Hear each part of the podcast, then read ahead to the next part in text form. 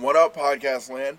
We're here live on the Fan for All Seasons podcast, and on today's episode, we're talking about the big game, the Super Bowl, Super Bowl 52, Eagles, Patriots.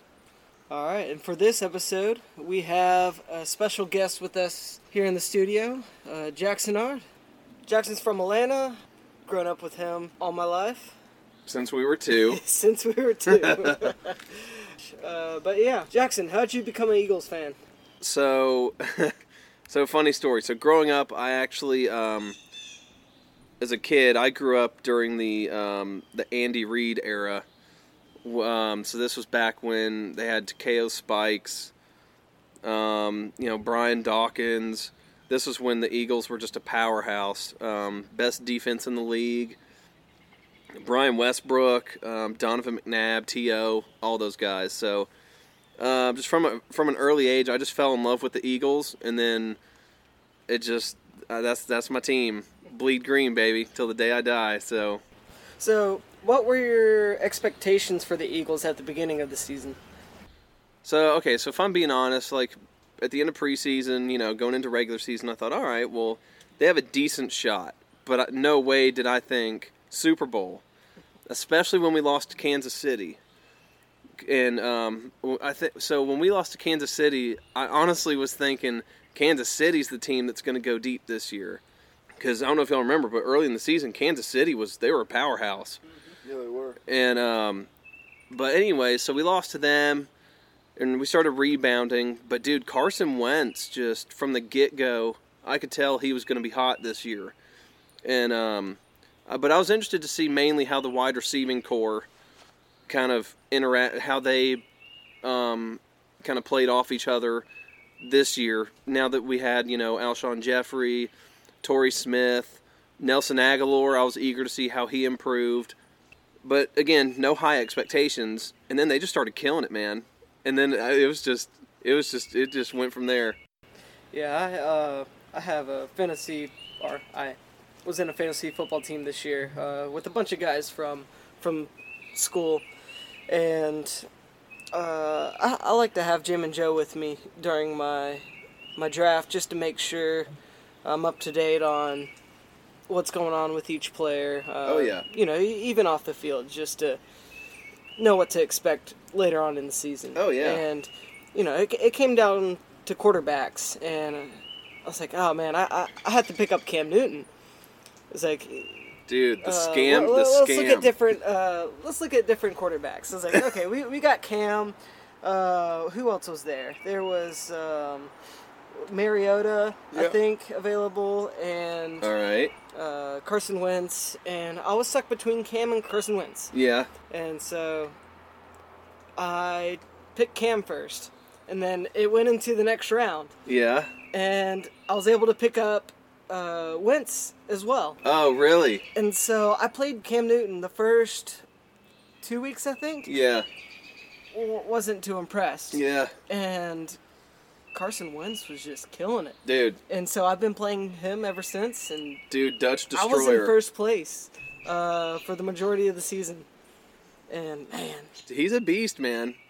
He's a beast. And if you look at if you look at his play style, it's pretty um it's pretty unreal. I mean, he's what, 6 foot what, 6 foot 3, 6 foot 4, I think.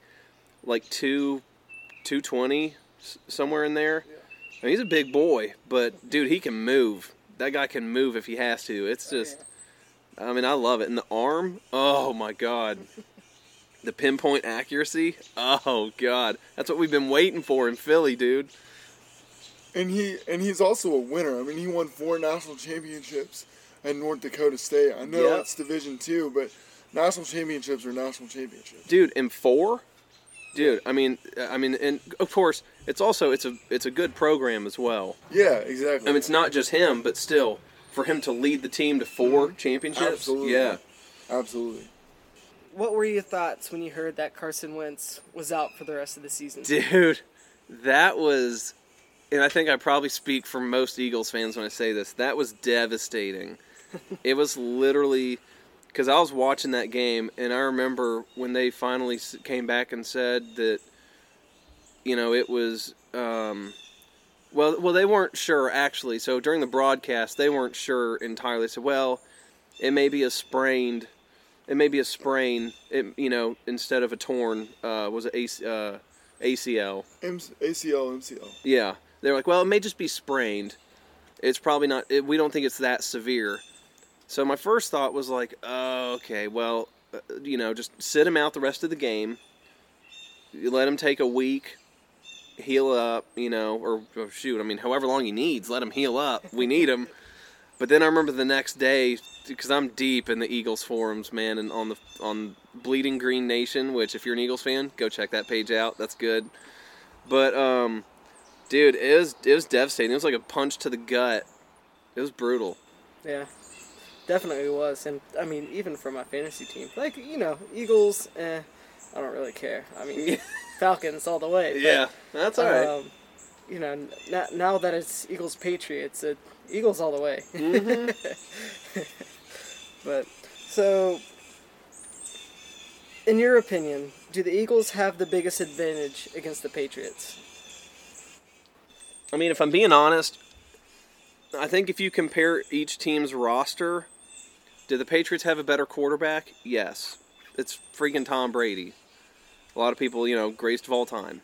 So, you know, the I don't know, the Patriots I think they have they have a, a very select few, like a handful per se of players who are better. But if I think if you line up each, each team's roster and look at the team as a whole, I think the Eagles really do have a better team. The Patriots do have, you know, select players who are better.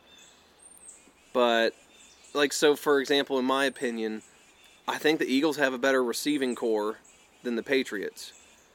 Now, the Patriots have Tom Brady, and they've got Gronk, but, I mean, and don't, I, well, and I should, I should, that's maybe a little harsh, but whatever.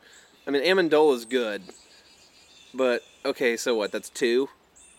I mean, you go to the Eagles. you've got Nelson Agholor, Torrey Smith, Alshon Jeffery, and then you've got Brent Celek and Zach Ertz, who I would actually put Zach Ertz over Brent Celek right now. He's Zach Ertz is on a tear. He's been on a tear this whole season. So, and then I mean, and so that's just receiving core. But again, you've got old Saint Nick at quarterback, who, God bless him, that guy's great. But now he's no Tom Brady, but still, that guy he's been killing it this year.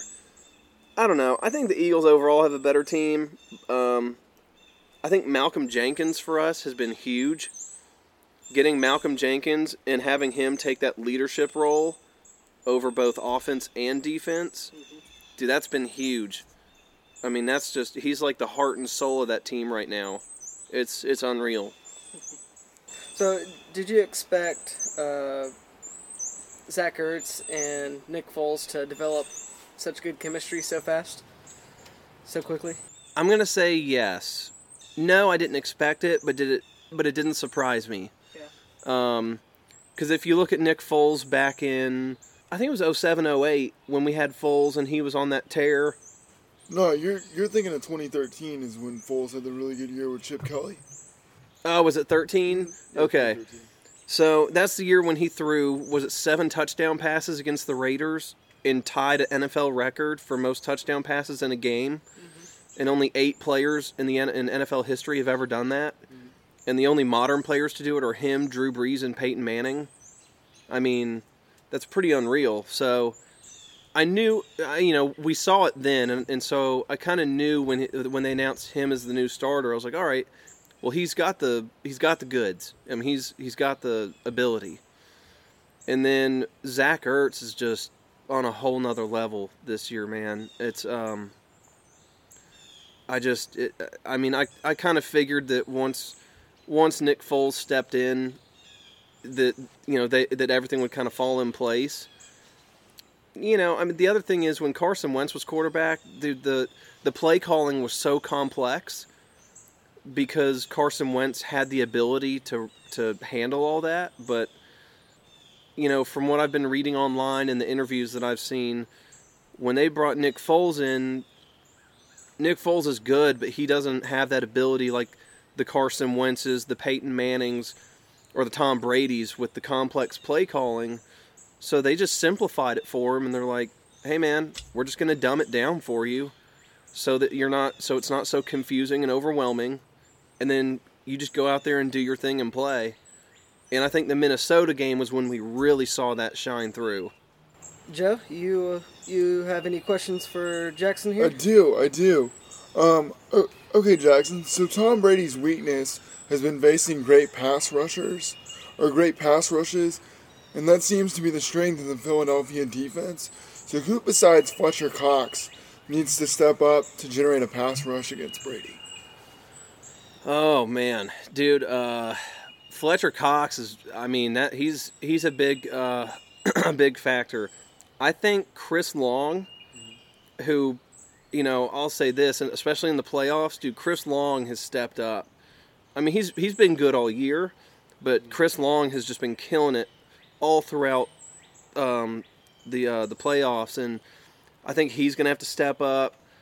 Um, and Malcolm Jenkins, they're gonna have to, they're gonna have to bring, they're gonna have to bring that safety blitz with, um, with Malcolm Jenkins, which that worked.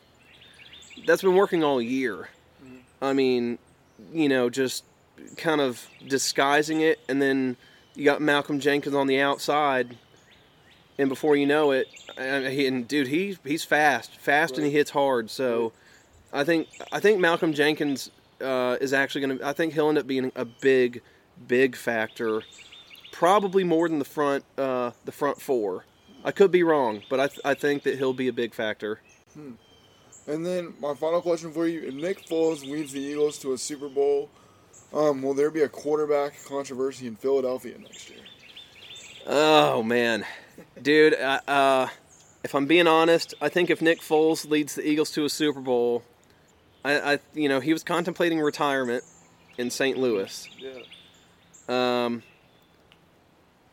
I I don't know. I I kind of could see where if he leads them, he kind of says, "All right, cool, I've done it," you know, and he kind of just r- rides off into the sunset. I wouldn't want to see that just because he's shown that he's really good. Um, I, don't think there will be a controversy. I mean, it's it's pretty much well known that Carson Wentz is going to be the starter next year. But I think if the Eagles are smart, they're going to hang on to Nick Foles. I mean, if he wants to retire, he wants to retire. But if he doesn't want to retire, the Eagles are going to make sure to keep him around because he's easily proven that he's possibly the best backup in the NFL. I couldn't agree more. I'd probably say he is the best backup quarterback Yeah. in the NFL. Yeah, for sure. No doubt. Well, that that's all the questions we have for you, Jackson. All right. A- any comments uh, going into the Super Bowl? Um. Gosh, I'm not even gonna predict a score, man. I, I just, I'm not. It's, it's, it's, it's just, it's so up in the air. It could go either way. Um, I would be absolutely floored if it's a repeat of the Minnesota game. I don't think it will be, but I would be blown away if the Eagles just come out, just stomping them like they did Minnesota. They could, I guess, but it would shock me. I think it's going to be really close, and I think I have a feeling it's going to be uh, the um, a repeat of the Falcons game. I think it might come down to one of those last last minute plays where it's fourth and goal, and whether it's the Eagles or the Patriots, you know, I, I think it's going to come down to that. I think it'll be really close. Should be a fun one. Thanks for uh, hopping on the podcast with us. Yeah, guys, it's been a blast. Keep it going. Okay, guys, so we're going to transition to a little Georgia basketball talk now on the Fan for All Seasons podcast. And we're going to talk about Georgia's big win over Florida. Okay, so we're going to break down some of the leaders for Georgia. In the Florida win, we have Yante Maten, who had 20 points, Turtle Jackson was 16, and Juwan Parker with 12. We all You also have Tyree Crump, who had two big three pointers for the Dogs, and uh, Nicholas Claxton, who had five big points off the bench. Claxton also made an impact uh, for the Dogs, especially on the defensive side of the ball. He was able to block a lot of shots and uh, was able to get some get some good rebounds too. I really like Claxton's upside. Like I mentioned earlier, in the first episode when we were talking about the Kansas State game. I think Claxton's a guy who has really, really good upside. Mm-hmm. He just has to get a little bit stronger. Well, we're gonna look at like rebounding leaders now. So we see obviously Yante Maten, his usual A plus work, seven rebounds. Nicholas Claxton leading the dogs in rebounding with eight, and then Rayshaun Hammonds who had six rebounds for the dogs. Um, and again, like I said earlier, you know Claxton just continues to get better and better and better. In my opinion, he might be the best freshman we have right now. Um, Yante, you know, kind of doing or just doing what it takes um, to play good basketball as a senior. You know, you know if you if you want to find a parallel, it's it's kind of like what Chubb and Michel did. You know, their senior years with the football team.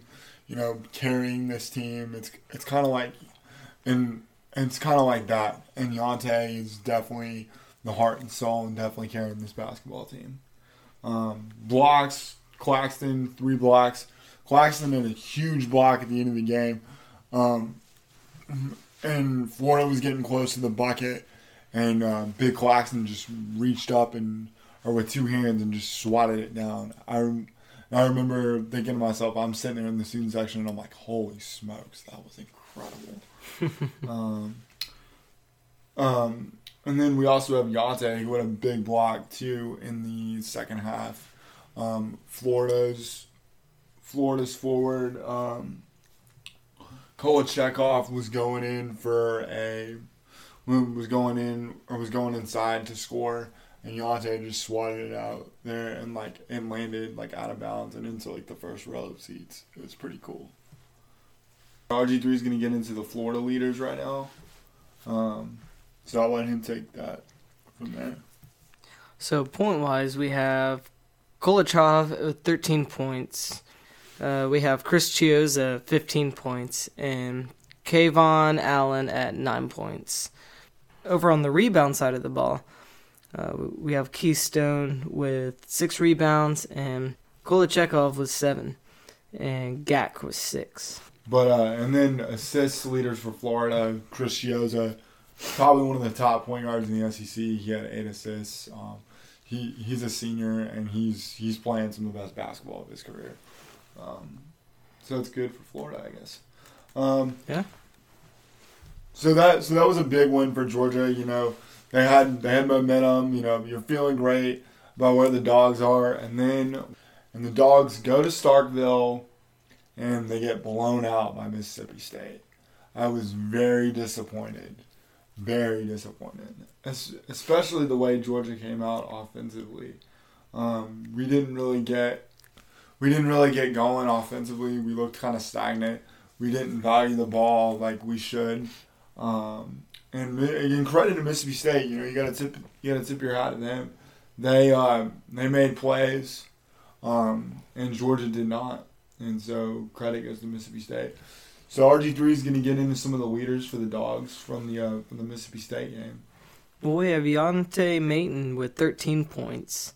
Tyree Crump with 13, 13 points as well. The interesting thing about Tyree RG3, it was his first career start for the Dogs. He was starting at point guard, um, and he's he's six two, so he so he, but he can really shoot, and so he doesn't seem to fit the prototypical shooting guard size, and so he was having to play point guard, and so he was having the ball in his hands. I personally think he should play, or I personally think he should come in and play off the ball so he can focus on shooting and not have to run the team and score necessarily because he's the best outside shooter Georgia has. Um, and then unlikely source of offense for the Dogs was Pape Diatta, who who had 12 points and was four for four from three point land. An unlikely source, as I mentioned earlier, for the Dogs, um, but definitely a guy who's who's been through the wars, who's a senior, and who can make and who can make shots and that's what Georgia needs. Georgia is in Georgia's in a bad way right now offensively, and they need everybody to step up. And that's and that's where I think the loss of Jordan Harris, you know, can hurt. But if you but if you have guys like Pape Diatta, and you know Tyree Crump and you know Torian Woolridge and people like that, other other guys on this bench who are going to step up for the dogs um, at the guard spot, and especially from like um, from not only the offensive standpoint but also the defensive standpoint. Um, and then Nicholas Claxton again. I feel like we've talked about him a bulk on this uh, segment when we were talking about UGA basketball, but he's just got um, tremendous upside. He had five rebounds in the Mississippi State game. He's he's very very skilled and really athletic. I think the thing with Claxton, like I said earlier, he just needs to get stronger, um, and that's going to come with time. And then as far as assists go for the Dogs, um, you have Turtle Jackson with seven assists. Turtle has been up and down, honestly.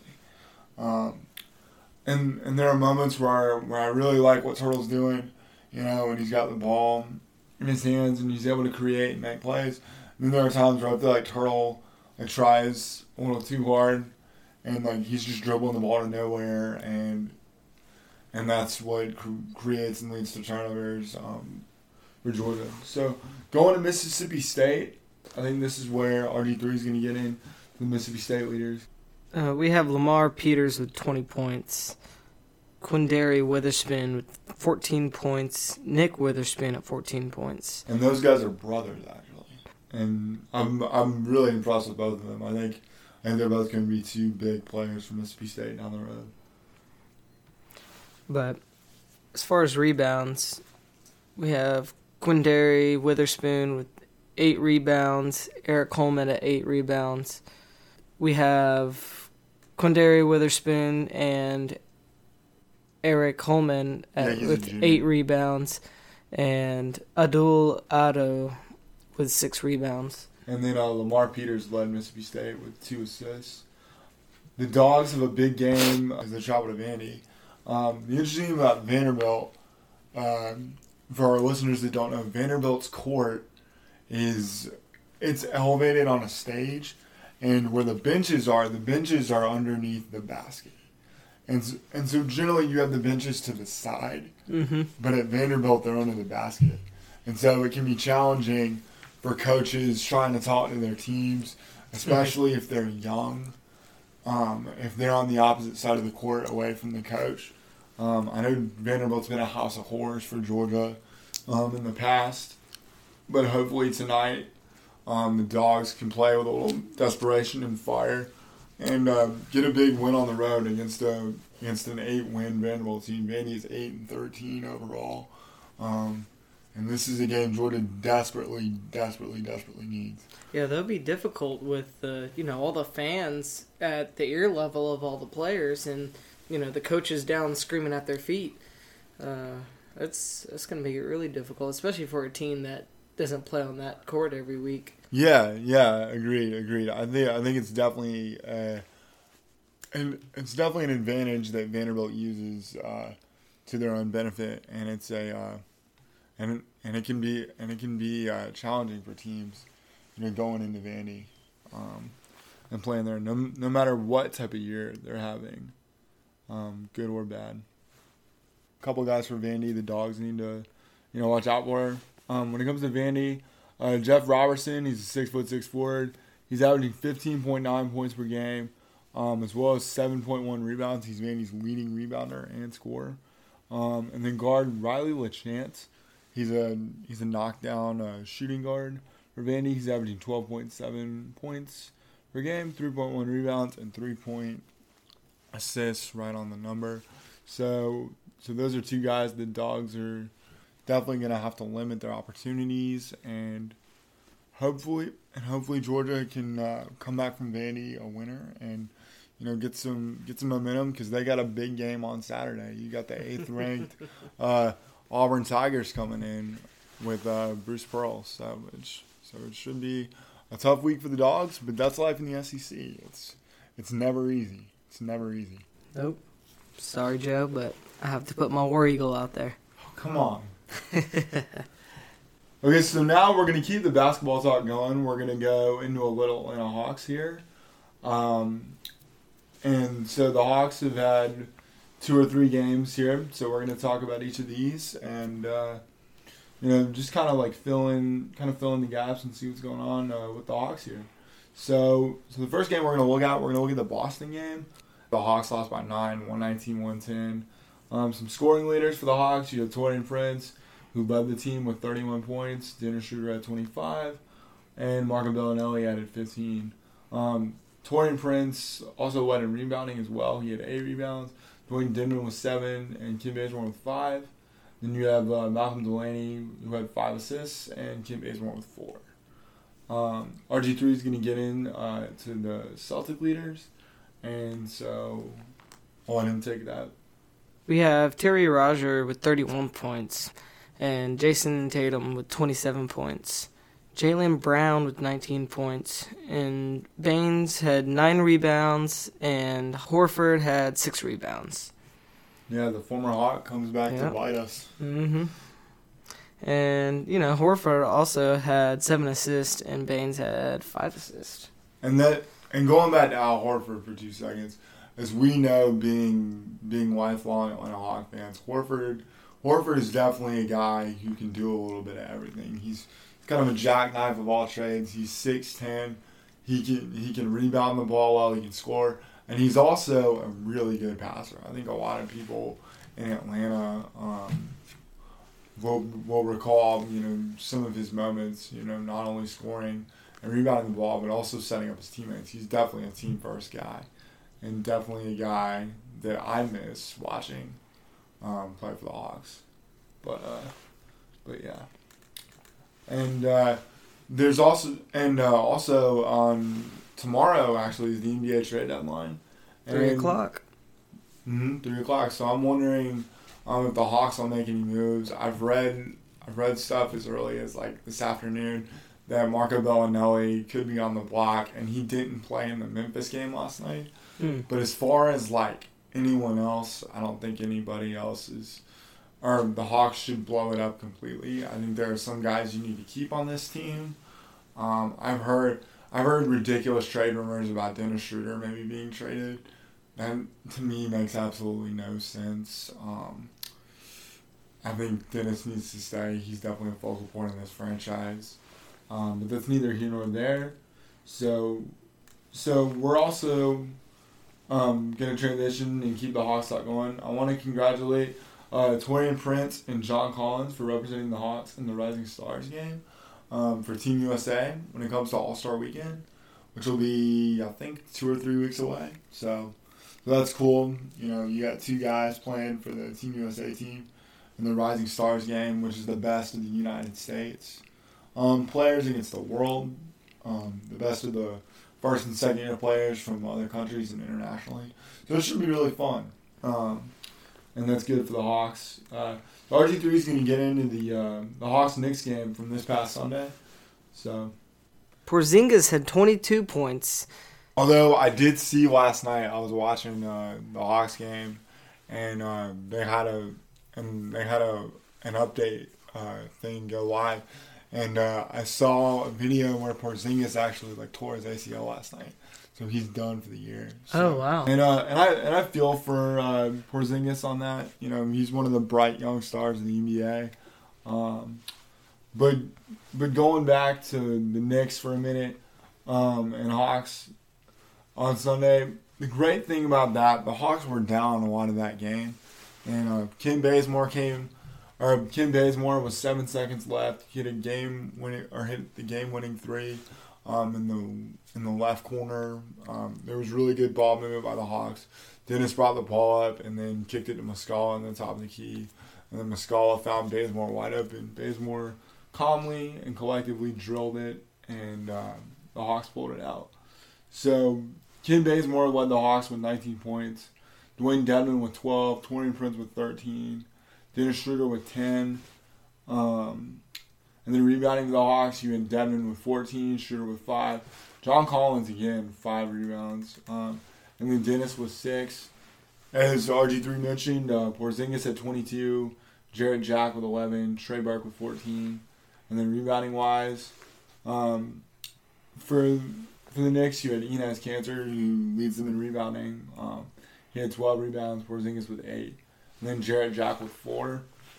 Um, and then last night, the Hawks.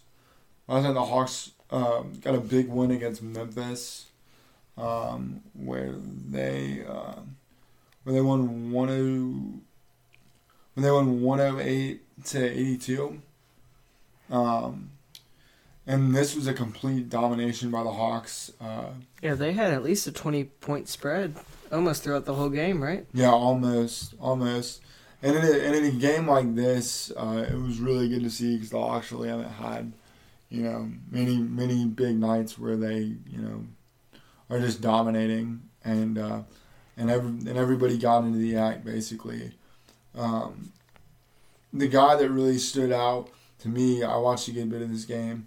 Obviously, Dennis Schroeder, 22 points, 5 assists, 3 rebounds. Um, Dewayne Dedmon, 19 points.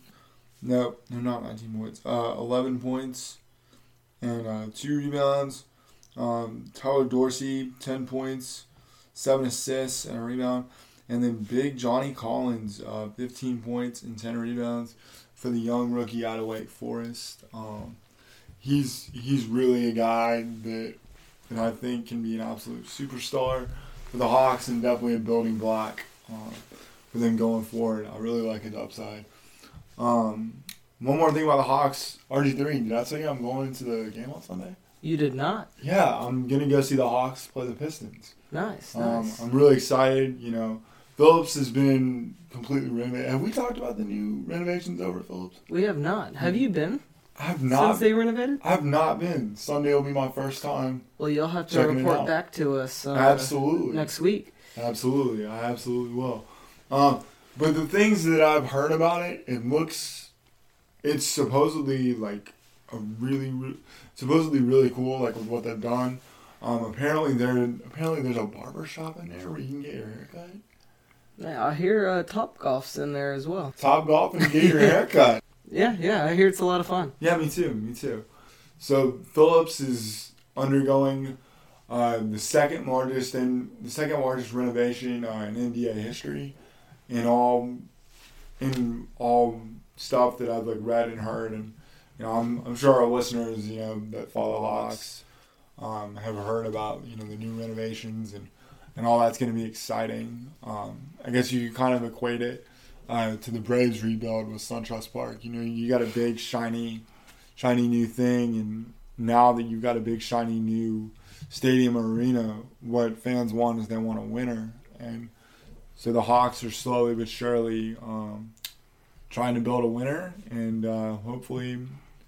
And hopefully, uh, better days are ahead for the Hawks. But I'm really excited about Sunday. It should be a lot of fun and I'll definitely report back um, to you guys and let you guys know. Um, I might tweet out some photos too. So go to follow us at Fan Seasons, follow the show, and uh, and so you might see some pics. I might also throw some pics on the uh, on the Facebook page, and uh, let our listeners check out my Vantage Point uh, from Philips on Sunday. So I'm really excited about it. Nice. Yeah, should be a lot of fun. So that's our show for this week. Um, tu- tune in next week for another exciting installment of the Fan for All Seasons podcast. I'm Jam and Joe, And I'm Merge 3 and we're signing off. Peace.